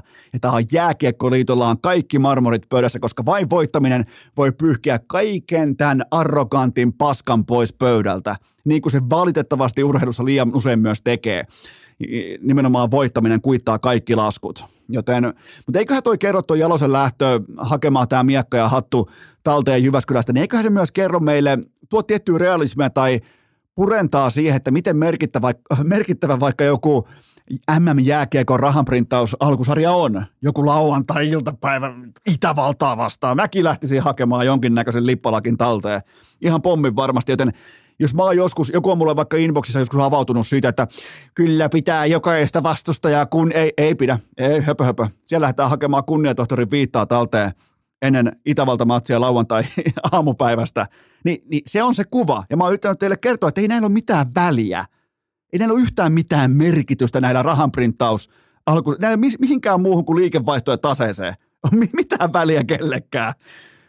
Niin, niin siitä on kyse. Joten kyllä tämä tulee, jos tulee lehtiin, tämä tulee myös eittämättä äh, Jalosen vastaan tämä kyseinen argumentti siitä, että onko joukkue ollut jatkuvasti kontrollissa. Ai että, tulee kaunis viikko, tulee muuten seksikäs viikko, tulee erottinen viikko. Urheilukääst! Jukko Lautas on kuulkaa kaikkien aikojen kesä edessä, mutta tärkein kysymys kuuluu, että onko sulla töitä vai ei? Tämä tässä on Last Call, tämä tässä on maksettua kaupallista verbaliikkaa ja sen tarjoaa teille viimeistä kertaa AT Aurinkopaneelit. Nimittäin nyt sitä myyntihousua alkaa, nyt duuni, nyt hommin. AT Aurinkopaneelit etsii paneelimyyjiä ympäri Suomen. Sijainnilla ei ole mitään merkitystä, nimittäin paneelit, ne menee tässä kohdin kaupaksi. Ja se keskikuukausipalkka, se on kuusi ja puoli tonnia tässä kohdin, joten nyt ne myyjän pöksyt jalkaan ja ei mitään muuta kuin liikenteeseen. Ja sä et saa pelätä ihmiselle puhumista, grindaamista, pettymyksiä, takapakkia, etkä autolla matkaamista, joten vielä viimeisen kerran last call hengessä AT-aurinkopaneeleille hommiin. Kunnon palkka, kunnon, kaikki oikein kunnon meininkiä. Menkää osoitteeseen ataurinkopaneelit.fi kautta rekry. Urheilukääst! Nyt on kuulkaa Eno Eskola vasemmassa, ei missään nimessä oikeassa, vaan nimenomaan vasemmassa pohkeessa sen sorttinen tunne, että aivan tuota pikaa loppuu happi tästä keuhkotorvesta. Mä kerron teille ihan jakson lopussa, että mistä on kyse, mutta nyt kuitenkin teiltä loputkin pohdinnat pöytään. Ketä asetat Sebastian Ahon laidoille leijonien Ei vittu teitä. Ketä asetat Sebastian Ahon laidoille leijonien lauantaisessa välierässä? Okei, selvä homma. Mä ymmärrän tämän ja mä tavallaan mä nautin tästä, että reagoidaan tiukasti siihen annettuun tulokseen, joka on tullut tässä kohdin tuutista ulos, eli se, että Florida Panthers johtaa sokeraavasti kahden jatkoaikavoiton jälkeen tätä konferenssifinaalisarjaa 2-0. Eli täällä totta kai ymmärrettävästikin jo leimataan eteläisen Floridan finaalilippuja valmiiksi, mutta äh, otetaan ohuesti kuitenkin historiaa, koska se antaa osviittaa siitä, että mitä meillä saattaa olla tässä kohdin edessä. NHLn historiassa on oltu tässä eksaktissa tilanteessa yhteensä 88 kertaa playoff-otannan, tai oikeastaan niin kuin koko playoff-historia katsauksen tiimoilta. Eli se, että keskimäärin altavastaaja vierasjoukkue ryöstää ne kaksi ekaa kotipeliä siltä ennakkosuosikilta. Ja tämä ryöstöryhmä on edennyt lopulta jatkoon tismalleen 80,7 prosenttia kerroista. Eli Carolina pitelee historian valossa suurin piirtein tuommoista 20 prosentin saumaa kätösissään. Mutta jos mennään ihan ottelukohtaiseen sekä silmä että data että tällaiseen niinku pelikielitestiin, niin Carolina Hurricanes on luonut kahteen kotimatsinsa tähän saakka maali odottamaa yhteensä 12 nuotan edestä. Ja se teki näissä peleissä yhteensä kolme maalia ja se on siinä. Mitään muuta ei tarvitse tietää. Mitään, mitään muuta ei tarvitse tulla argumentoimaan. Mitään muuta ei tarvitse tuoda pöytään tässä kohden. Maali odottama 12 tehtyjä maaleja kolme kappaletta. Ja juurikaan tuotteliaammin sä et voi jääkiekkoa viisikkotasolla pelata, mutta vastassa on vesinä vuosiaan parempi Sergei Bobrovski juuri nyt. Se on pakko myöntää. Se on pakko myöntää tässä kohdassa, että se on se him tuolla maalilla. Mä en olisi koskaan uskonut, ja niin et muuten uskonut sinäkään. Ja vielä parempaa, niin ei uskonut myöskään yksikään pelaaja tai coachi Florida Panthersin kopissa, koska ne ei aloittanut edes näitä playereita Sergei Bobrovskilla. Joten se on ihan turha tulla nyt lässyttämään kenenkään, että minä täällä tiesin. Ei, ei, ei, ei, ei mene läpi. Ei todellakaan ei mene läpi. Kukaan ei tiennyt, että me nähdään vesinä vuosiaan parempi Bobrovski juuri nyt, juuri tuolla kaukalossa Carolina Hurricanesia vastaan, kuten myös totta kai Torontoa vastaan. Joten se on se realismi tuolla, tuolla on paikoin yksi joukkue tuolla kaukalossa ja yksi maalivahti. Ja silloin kun se yksi maalivahti pystyy biittaamaan sen koko vyöryn, mikä tulee vastaan, niin mitään muuta ei voi tehdä kuin kätellä kauniisti, nostaa hattua ja mennä eteenpäin. Joten ei tää, tässä kohdin tämä ei ole vaatinut mitään muuta Panthersilta kuin Bobrovskin, Jumalmoodin, Matthew Katsakin kytkin pelaamisen ja Barkovin ehdottomasti nousevan käyrän offensiivisesti. Se on siinä. Carolina Hurricanes, mä en ota tähän mitään vasta-argumentteja. Carolina Hurricanes on absoluuttisesti parempi jääkiekkojoukkue, kun taas Florida Panthersin avainyksilöt pelaa merkittävimmillä hetkillä tehokkaammin. Ja jos, jos historia sanoo 20 pinnaa Carolina, mä annan 33 pinnaa. Mä annan vielä 33 pinnaa siitä syystä, että tietyillä pelaamisen osa-alueilla tämä on ollut paikoin jopa ylikävelyä, jopa yllättävänkin selkeä tasoero joukkueiden kokonaisvaltaisessa pelaamisessa – Ja, ja nyt se tuut huutaa mulle, että mutta Esko 2-0. Ja, joo, joo, 2-0. On, on, onneksi olkoon. se on 2-0. Se on faktuaalinen tosiasia on se, että tämä on 2-0 kahden pelatun matsin jälkeen. Mutta se, kuinka laadukas Carolina on ollut tässä kokonaiskatsannossa, niin se on ollut tosi vakuuttavaa. Se on ollut erittäin vakuuttavaa ja tästä syystä mä en laita kaikkia osakkeita takkaa tässä kohdin. Vaikka totta kai mä ymmärrän, minkä takia Carolinan arkun päällä nyt jo tanssitaan. Se kuuluu faniuteen, se kuuluu olkaa enemmän jotain mieltä kuin hiljaa, vaikkapa inboxissa urheiluun liittyen, mutta olkaa sitten vaikka arkielämästä tai olkaa vaikka mm, työelämästä tai olkaa muissa asioissa voitte ehkä ensin pohtia ennen kuin olette helvetisti jostain jotain mieltä. Salaliitot, rokotteet, Joe Roganin podcastit, kaikki, niin siellä ehkä niiden tiimoilta ripauspohdintaa, sen jälkeen mieltä olemista, kun taas näistä asioista, niin antakaa palaa vaan. Mutta mä annan kuitenkin, mä annan Carolina vielä tuommoisen 33 pinnaa jatkoa, koska toi pelaaminen tuo kaukalossa, se kuitenkin mulle sihvoslaisittain, se näyttää kaiken, joten se on ollut todella laadukasta. Ja yksi mies tällä hetkellä pysäyttää koko hurrikaani ja se on Sergei Bobrovski. Seuraava kysymys. Oliko Sassa Barkovin längifeikin primäärikohteena sittenkin Antti Raanan nivunen? Jos olin, se on tuhmasti tehty kahden lapsen isää kohtaan, mutta öö, se, mikä pitää ottaa mukaan tästä Barkovin upeasta maalista, niin on se nimenomaan kakkos, äh, kakkoskonferenssifinaalissa. Niin tämä oli kertalääke kaikille turhan kikkailun äh, kritiikille. Se, kun joku vanha liitto alkaa lässyttämään, että ei noilla kikoilla tee tosi paikassa mitään. Nimenomaan tekee. Nimenomaan sen takia vaikkapa Alexander Barkov on halunnut jatkuvasti työstää sitä hänen täydellistä tietoisuutta siitä, että miten tämä kyseinen peliväline käyttäytyy missäkin tilanteessa. Joten kun tulee se nopea pelinkääntö, tulee se vähän ehkä puskista, pakin välistä, pakkien välistä tulee sulle se syöttö sen suoraan maalin edustalle, niin siellä sun kikkavihkossa on se harhautus, joka tuohon liikennopeuteen, liikesuuntaan ja liikedynamiikkaan sopii ainoana lääkkeenä nimenomaan paikalla olevaa veskaria vastaan. Sä et tee tuosta maalia välttämättä millään muulla tavalla kuin tuolla äh, längifeikillä ja kuinka luontevasti se tulee, kuinka sekunnin sadasosassa se synnyttää itsensä siihen Antti Raanan eteen. Ja, ja, ja pomminvarmakaappi joka ikinen kerta, joten ei, ei ole sellaista asiaa kuin turha kikkailu tai liian, liian hyvin oma, oman pelivälineen tunteminen ja Kyllähän aikoinaan Steph Karillekin lässytettiin siitä, että se tekee sellaisia kahden pallon harjoituksia vaikkapa lämmittelyssä hänen NBA-otteluita. Et mitä toi kikkailee? Mikä tämä mikkihiiri joka tulee? Ei muuten lässytetä enää. E, e, e, on vähän hiljaisempaa nyt neljän mestaruuden jälkeen ja, ja äijä, joka on mullistanut koko lajiin sillä, että hän tuntee heittäessään pallon paremmin kuin kukaan toinen ja pystyy tavallaan kontrolloimaan yksittäisen tilanteen paremmin kuin kukaan ikinä NBA-koripallon historiassa. Joten siitä on kyse. Toi oli todella upea maali, siis todella miettii sitä, että to, totta kai sosiaalinen media lankeaa kippuraan orkastisen tilansa kanssa, kun tulee tällainen längifeikki kikka, mutta Barkoville oli ihan putipuhdasta arkea ja tehokkuutta – ja ihan, ihan siis tismalleen vastaava suoritus kuin ykkösmatsin täsmämitoitettu rannelaukaus sinne hänestä katsoen oikeaan alakulmaan. Ihan tismalleen sama suoritus, nimenomaan vaativuusasteeltaan Sassa Barkoville. Ja siitä on kyse, kun tunnetaan peliväline täydellisesti.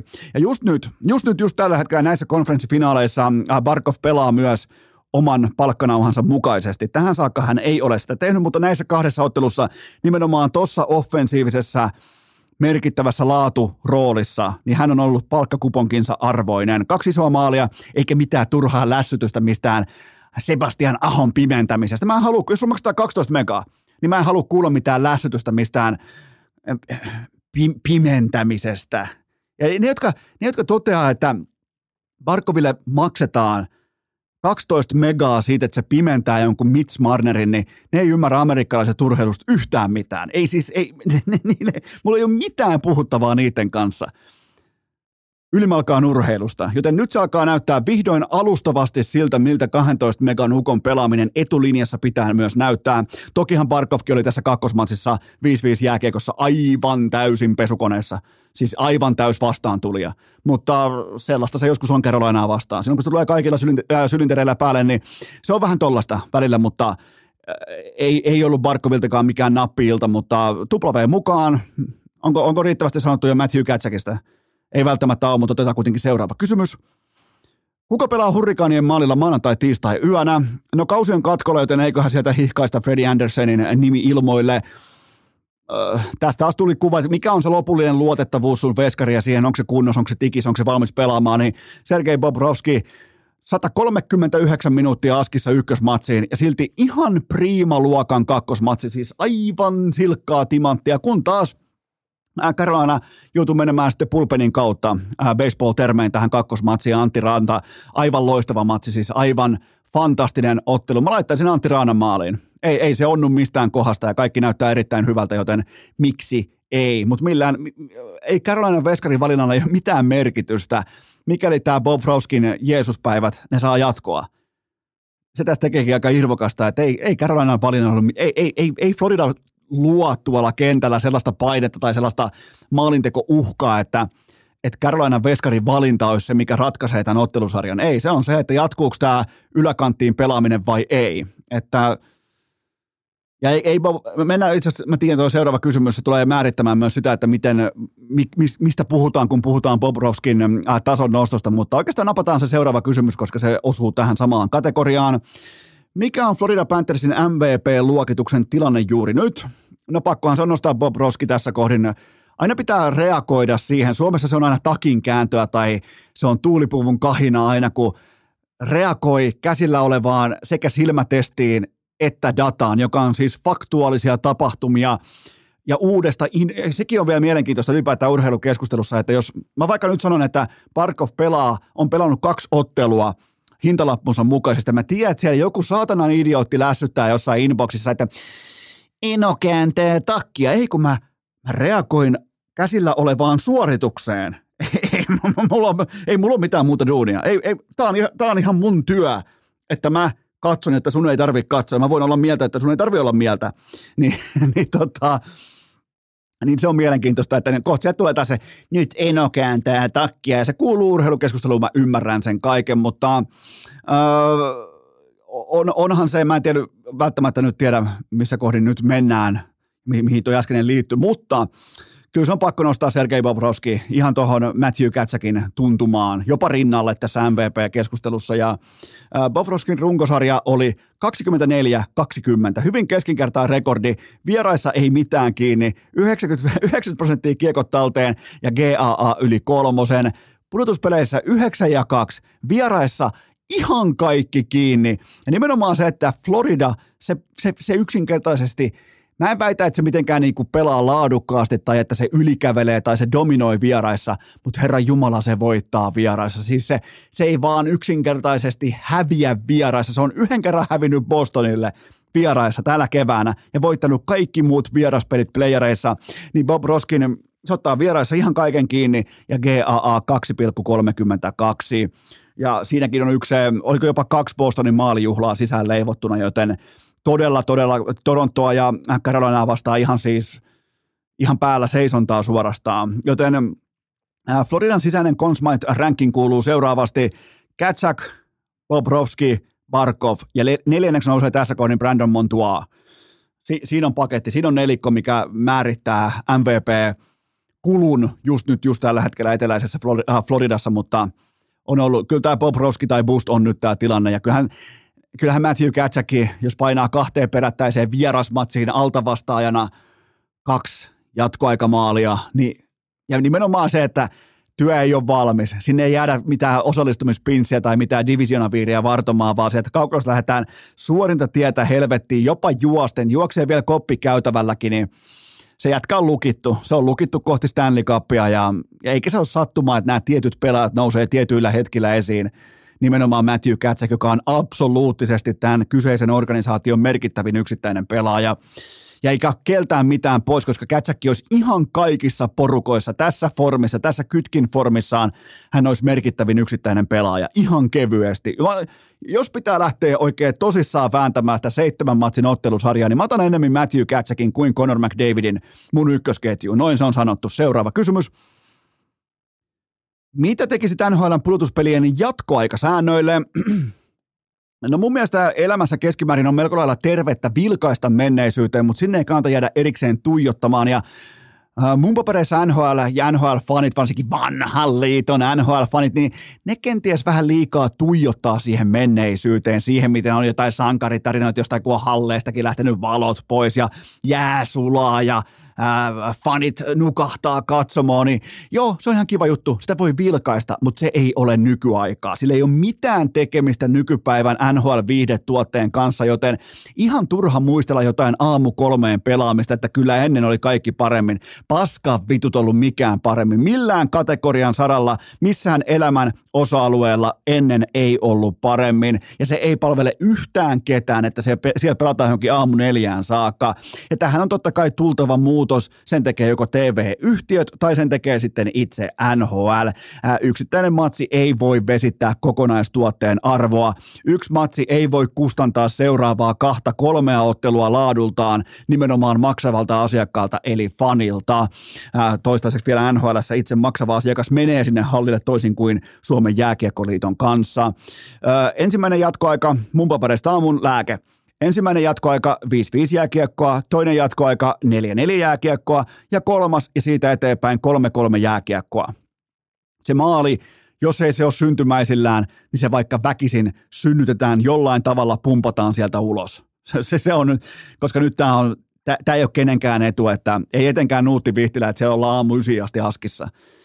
Ja selostaja useimmiten on se vähin, se, se kuitenkin se tota, se ei pitkässä juoksussa kuitenkaan ole se keskeisin uhri, vaan nimenomaan se, että ei tämä viihdetuote tai tämä laatutuote, se ei voi kärsiä siitä, että, että se pelaa johonkin aamu kolme, aamu kahteen asti. Ihan kylmästi vaan. Eka jatkoaika, 5-5, toka, 4-4, kolmas ja siitä eteenpäin, 3-3 jääkiekko. Ei tämä ole vaikeaa. Tämä on täysin muokattavissa ja se maali tehdään sieltä ja tavalla tai toisella. Mä ymmärrän, että pelataan isoista panoksista, mutta come on. Se on, se, se on menneisyyttä. Se on sitä aikaa, kun oli mustavalkotelkkarit ja hallistakin lähti valot ja hampaattomat kanukit pyörii siellä kännipäissä ympäri. Se oli menneisyyttä. Tämä on nykyaikaa. Ei, ei, ei me fanit istuta jonkun TV. Ihan sama, mitä baseballikin teki. Ne otti kaikki nämä syöttäjien maleksinnat ja kaikki pois siitä syystä, että fanit totesi TVden ääressä, että me katsotaan jotain muuta, jos ei tämä pelaamisen tempo kasva. Mä lupaan teille, että vaikka siinä on romanttista arvoa, niin tämä ei tule kantamaan, että matsit kestää 7-8 tuntia. Seuraava kysymys. Voitko herkutella hetken Paul Statsin äh, tilastorivillä ensimmäisestä konferenssifinaalista? Voin. Äh, Tämä käytiinkin jo inboxissa läpi, mutta siis äh, käytännössä kahden ottelun verran jääkiekkoa ja täydellinen ja erheetön nollarivi. Jäällä 24 minuuttia 11 sekuntia, laukaukset, taklaukset, kaikki 0 0 0 0 0 0 0 0 0 0 0 0 0 ja 0 aivan siis fantastinen suoritus ja totta kai myös matsista itsestään L mukaan. Seuraava kysymys. Oletko jo löytänyt kartalta paikan nimeltä Nowhere, jonka kiekkoklubin Kyle Dupas käy lyömässä kuntoon? Ai että, Ai että, että, että, tätä vaivatonta, mun mielestä tätä on jotenkin vaivatonta sekä lähestyä että rakastaa. Tätä on helppo rakastaa, nimittäin Toronto, se aito torontojenlaisena. Mä Toronton nimenomaan jääkiekko-organisaation Maple Leafsin, mä muistan, se on nyt voimakkaasti ja vastaansanomattomasti back. Ja mä haluan ostaa ennen kaikkea tämän raportin. Nimenomaan se, että Kyle Dupas oli jo sopimassa jatkosta ja Brendan Sänähän jo seuran presidentti oli jo etänä vähän niin kuin lyönyt kättä päälle, että hei tullaan klousaamaan taas ja laitetaan tämä paketti kirjoihin kanssa ja mennään eteenpäin. Niin sitten mukaan astuu jostain täysin niin kuin puutyöstä hyppää, hyppää pöydälle äh, Kyle Dupasin agentti, joka ilmoitti, että hei by the way, tämän GM-palvelut jatkossa maksaa enemmän. Ei siis vähemmän, miten voisi kuvitella, koska kun sä et saa mitään aikaa, mä annan teille nyt työneuvo, niin kun, mä annan teille palkkaneuvotteluvihjeen. Jos et sä saa mitään aikaan sun duunissa, niin kannattaa pitää palkan korotuksen tiimoilta, varsinkin kvartaalitaloudessa, kannattaa pitää turpa kiinni. Niin mä haluan ostaa tämän raportin, että Kyle Dupasin kaiken tämän korpivaeltamisen jälkeen sen agentti kehtaa vittu vetää sen puvun päälle, tulla sinne mukaan neuvotteluihin ja ilmoittaa Brendan Sänähänille, että itse asiassa – pidetäänpäs hevosia vähän aikaan tuossa pihalla. Laitetaanpa hevonen tuohon tankoon vähäksi aikaa huilille. Ja katsotaanpas tätä sopimusta. Itse asiassa me, meidän palvelut jatkossa maksaakin hieman enemmän. Brendan sanahan oli ilmeisesti sanonut vaan, että nyt muuten vittu loppuu tää pelleily, että saman tien Tosunovi, tiedät kyllä reitin, painu helvettiin täältä. Ja mä haluan nostaa tämän raportin muodon, koska se tuo viihdettä, se tuo energiaa, se tuo tiettyä torontolaista seksikkyyttä, joka ei tietenkään perustu ikinä mitenkään voittamiseen, vaan helvetinmoiseen draamaan. Ai jumalauta, mikä energiapiikki tämä oli paikalliselle medialle, tämä kyseinen raportti. Joten ja nyt on koko äh, koko korttitalo romahtamassa, avainhenkilöitä poistuu, koko AHLn staffi ulos, tilalle tulossa Sänähänin mukaan kokenut johtaja, eli toisin sanoen hampaaton kanukki. Auston Matthews on hyvin potentiaalisesti lähössä kaiken tämän jälkeen, joten tota, ja eniten mua pohdituttaa se, että mitä Kyle Dubasin agentti ajatteli ja miten Dubas joka itsekin kuitenkin on joskus neuvotellut jonkinnäköistä sopimusta, niin, niin miten se voi kuvitella itse, joka lopulta kuitenkin agentti voi vain ohjata sua, se ei voi tehdä lopullisesti päätöksiä sun puolesta, niin, niin miten Kyle Dubas on painanut OK-nappia siinä kohdalla, missä ehdotetaan ihan vakavissaan, että kaiken tämän jälkeen pitäisi nähdä palkan korotus. Ei saatana, mutta tämä on viihdettä. Ja nyt tämä joukkue nimeltä Nowhere. Tämä tulee olemaan siis, mä veikkaan, että siellä maksetaan neljälle kärkisonnille koko saatanan maatila tuodaan siihen pöytään, sen jälkeen ei varaa maksaa kellekään. Ja se, kuka tulee nyt se hampaaton kanukki tuohon tota, uh, Kyle Dupasin tilalle, niin on muuten sitten sen luokan Mao helmitaulu edessä. Ja sellainen mysteeri ratkaistavaksi, että miten helvetissä tässä pelataan kilpailukykyistä jääkiekkoa, mikäli, jos ja kun vaikka Auston Matthewsin seuraava jättidiili alkaa potkia itseään sisään. Niin, niin miten, miten me ylimalkaan saadaan tonne joukkueellinen pelaajia askiin tällä sopimusstruktuurin rakenteella, jonka omakätisesti laati pöytään Kyle Dupas, joka olisi siis halunnut myös palkan korotuksen tästä kaikesta. Mutta kyllä on mielenkiintoista mä alkaisin, jos, jos mä olisin Brendan Sänähän, mä sanoisin tälle uudelle hampaattomalle kanukille, että se on muuten sellainen juttu, että Toronto Maple Leafs pelaa jatkossa kolmella ketjulla. Se, ja mä oon tämän kanssa, mä oon ihan vakavissaan tämän kanssa. Mä en välttämättä ymmärrä nykypäivän TV-mainoskatkoilla kaikella tällä, että minkä takia tuolla on neljä ketjullista pelaajia. Mun on tosi vaikea niin kuin, saada kiinni siitä, että miksi nykypäivän jääkeikossa on automaation ajatus siitä, että neljä ketjua on pakko olla. Mi- minkä takia on pakko olla neljä ketjua? En ymmärrä.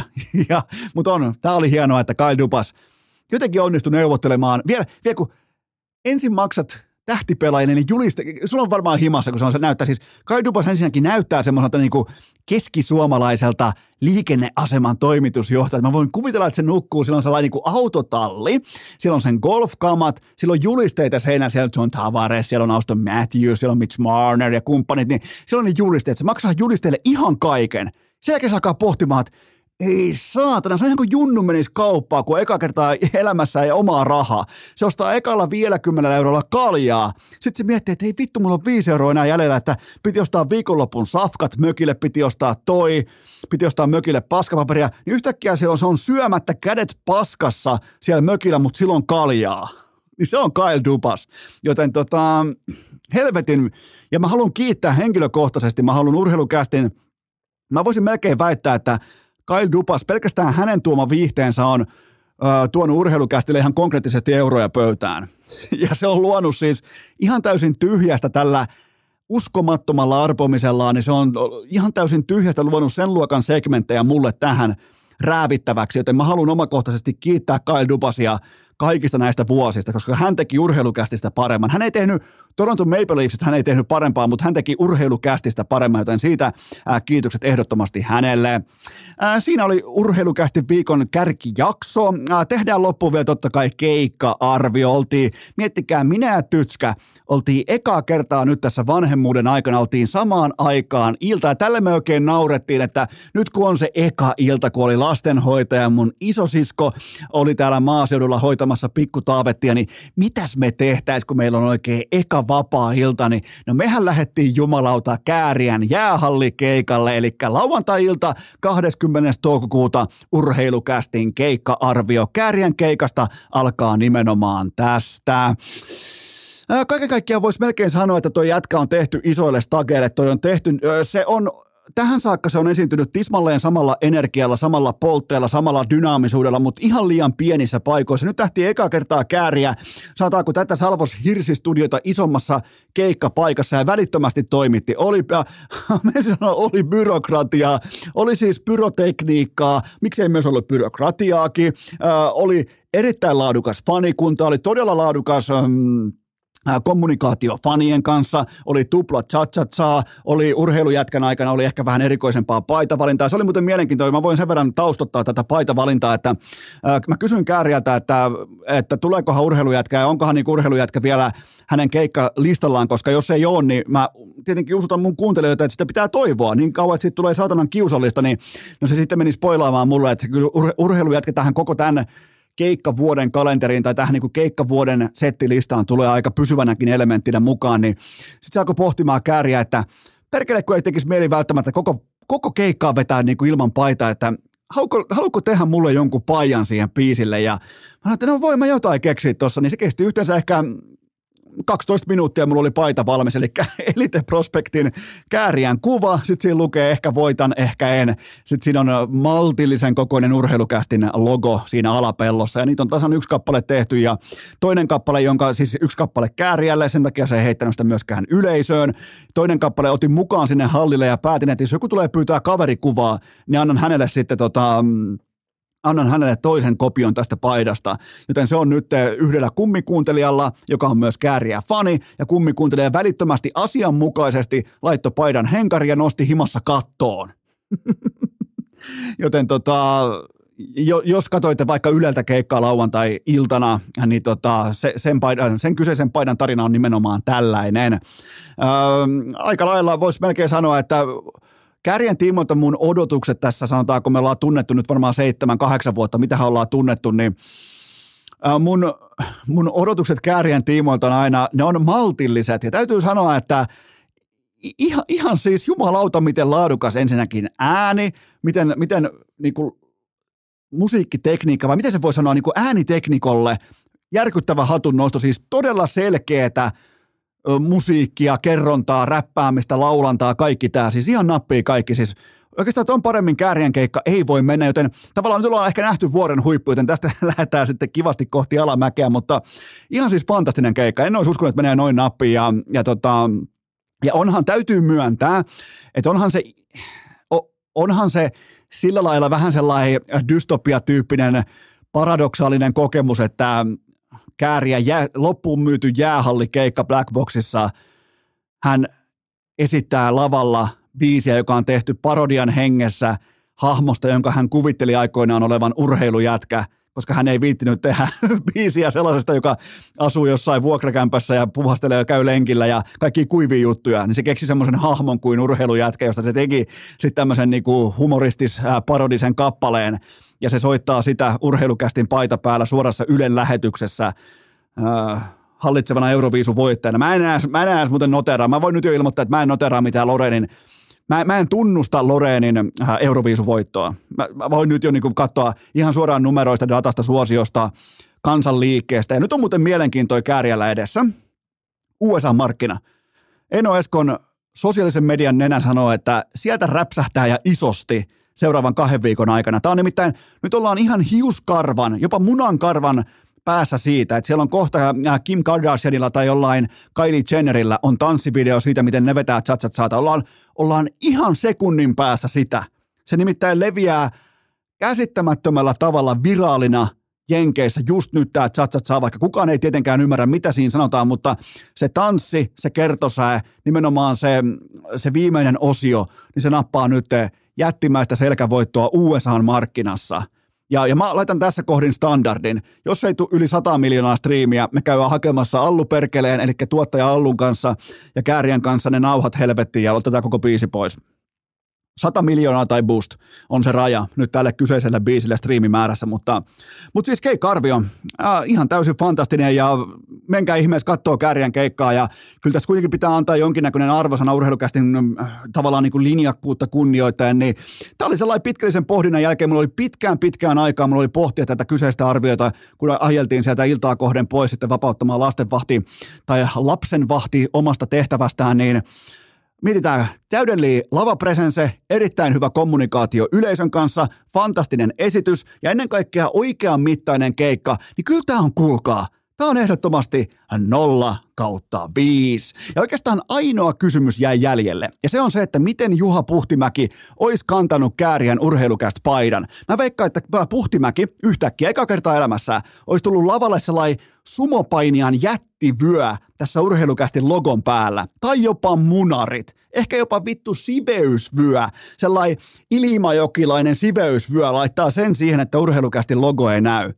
Ja jos olette miettineet, että mitä kuuluu Puhtimään ja urheilukästin armottomalle mainos suorastaan kiistalle, skandaalille, niin ei kuulu hyvää, nimittäin nyt ammutaan kovilla ja jos ei perseessä saatana loista ensi kerralla urheilukästin logo, niin on se nyt perkele, että tässä ollaan ennemmin Ylellä kääriän paidassa selkeästi esillä kuin Puhtimäen perseessä, joten tota, debatti jatkuu. Debatti jatkuu tiukkana. Debatti, meillä on, vielä, meillä on ja aikaa meidän puolella, mun ja sun, ei puhtimään. Jumalauta, meillä on aikaa. Meillä on aikaa odottaa, että se perse suorastaan se niin kuin radioaktiivisesti kihelmöi urheilukästi logoa niille kaikille 500 katsojalle, jotka menee sinne saatanan pesispeliin, mutta tätä me ei hävitä. Me ei missään nimessä hävitä tätä. Ja miettikää puhtimäkeä.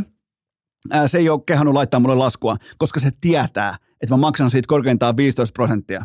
Ihan sama vaikka joudun äh, kauppalehen protestilistalle tai mihin tahansa satanan äh, patentti- ja rekisterihallinnon mustalle listalle, niin mä maksan siitä 15 prosenttia, joten laitetaan oikeastaan niin kuin, voidaan laittaa tällainen niin logoseuranta, kääriä yksi, puhtimäki nolla.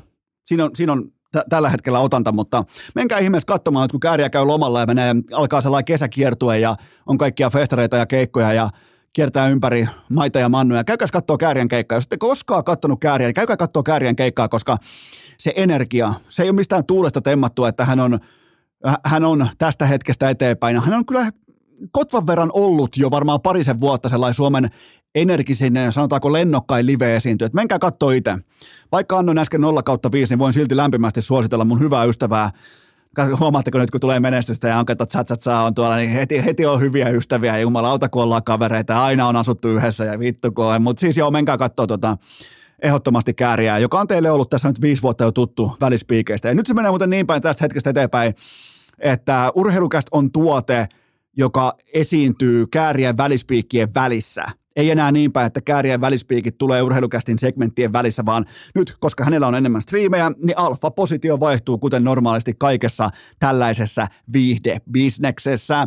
Ja nyt varmaan osa ihmettelee tässä kohdassa, että olipas lyhyt maanantai-jakso, että yleensä just maanantai on se pitkä jakso tai näin poispäin, mutta mm, onko sua koskaan lyöty vaikka lätkämailla, onko tullut kiekkokaulaa tai tai onko joku vaikka potkassut sua kaulaa futiskentällä tai tullut joku kova kyynärpää ta- taklaus kaulaa, koska mulla on tällä hetkellä, äh, mulla on se tilanne akuuttina läsnä täällä. Eli tämäkin jakso on tehty äh, sellaisella pillerillä, joka tota, se on sellainen allergiapilleri, joka avaa nimenomaan hengitystiet hetkeksi. Ja kohta menee taas luukut kiinni, koska mä en tiedä mikä vittu kukkii tässä suoraan Salvos Hirsistudion ilmastoinnin vieressä, mutta ja ylimalkaan just tuossa naapuripellolla. Siinä kukkii jonkin näköinen ja tämä ei tule kestää kauaa, mä tiedän sen, että on käynyt ennenkin, mutta jumalauta kun se vetää siis, se on jännä kun puhuu yksin, niin mä haluan pitää tempon korkealla, intensiteetin korkealla, mä haluan tehdä tämän nimenomaan mä en puhu niin kuin normaalisti tietenkään tällä tavalla, vaan tämä on se ätäkkimoodi, millä tullaan, kun laitetaan urheilukästi nauhat pyörimään. Niin, niin jumalauta, kun tuntuu, että joku olisi potkassut tai lyönyt mailalla kaulaa, kun jotenkin se niin kuin pakottaa, nyt, nyt se on taas auki, se on, tässä, se on hyvin rajatusti auki tämä kurkku tässä nyt tämän hetken, joten Mä en tiedä, mikä täällä kukkii, mutta hetken aikaa tuossa vielä kukki, joten mä en ota nyt tällä hetkellä myöskään vieraita. Mä en pysty täällä ihan hirveän optimaalisesti op- operoimaan, joten nyt ollaan, ollaan niin tällaisten allergialääkkeiden voimin tässä tekemässä nyt tällaista A-luokan viihdettä saatana suorastaan, joten, joten no, ei sitä, mä oon tehnyt teille nyt koko kauden jaksoja, jonka keskimitta on tunti 48 minuuttia, joten en pyydä anteeksi, mutta normaalisti maantajaksot on pidempiä, joten Joten tämä on se syy, että ei meinaa happi riittää. Ei vaan meinaa tulla riittävästi ilmaa läpi ja kohta alkaa kerrannaisvaikutukset siitä on sitten aivan tarpeettomia suhteessa siihen, kuinka vakavissaan tällä urheilukästä pitäisi ottaa, mutta, mutta olihan meillä hyvä asialista. Meillä oli keikka-arvioita ja meillä oli leijonia, meillä oli vittu. Ja ennen kaikkea tämä Jääkiekkoliiton jättimäinen viikko. Pidetään tästä yhdessä kiinni. Otetaan seurantaa se Jääkiekkoliiton jättimäinen viikko, koska niiden on pakko voittaa kultaa. Muistakaa urheilukästin lippalakit osoitteesta hikipanta.fi ja nyt tehdään sellainen juttu ihan yhtenä kollektiivina. Kiertää happi tai ei, niin ihan normaalisti keskiviikkona jatkuu.